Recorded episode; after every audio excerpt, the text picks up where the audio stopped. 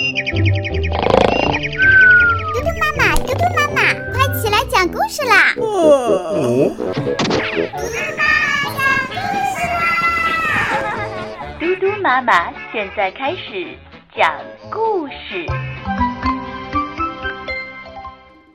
你好，小朋友，我是嘟嘟妈妈。今天嘟嘟妈妈要给大家讲的故事就叫《易拉罐的命运》。林里有一块可爱的绿草地，那是小动物们举行集会的绿色广场。可是这一天，突然有个空易拉罐大模大样的躺在绿草地上，怎么看都不顺眼。小猴子愤愤地嘟囔着：“这简直太不像话了！这么好的草地乱扔垃圾，这一定是可恶的人干的。他们最不讲卫生。”小猴子捡起易拉罐，狠狠地扔了出去。易拉罐飞呀飞，最后咚的一声，砸到了野猪的头上。哼，谁那么讨厌乱扔废物？还好我的皮厚。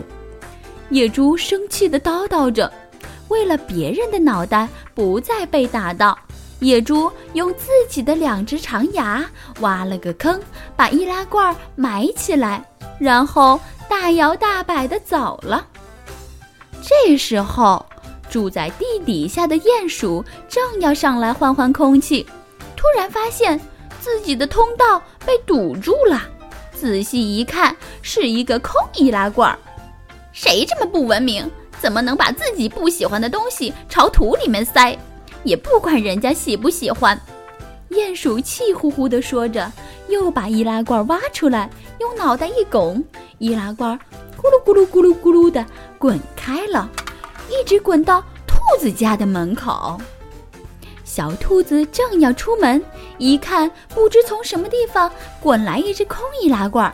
立刻飞起一脚踢出去，走你！易拉罐落到一棵树上的鸟窝里，鸟爸爸动作快，一下子伸手接住了，哎，没让易拉罐砸到他的宝贝孩子。鸟妈妈就问：“谁这么好心给孩子送吃的来了吗？”美的你！鸟爸爸啄着空易拉罐说：“鸟妈妈不明白。”干嘛送个空盒子，真没劲！鸟爸爸又把易拉罐推下去了。鸟窝下面有一条小溪，易拉罐掉进了小溪里，顺着溪流向前飘去。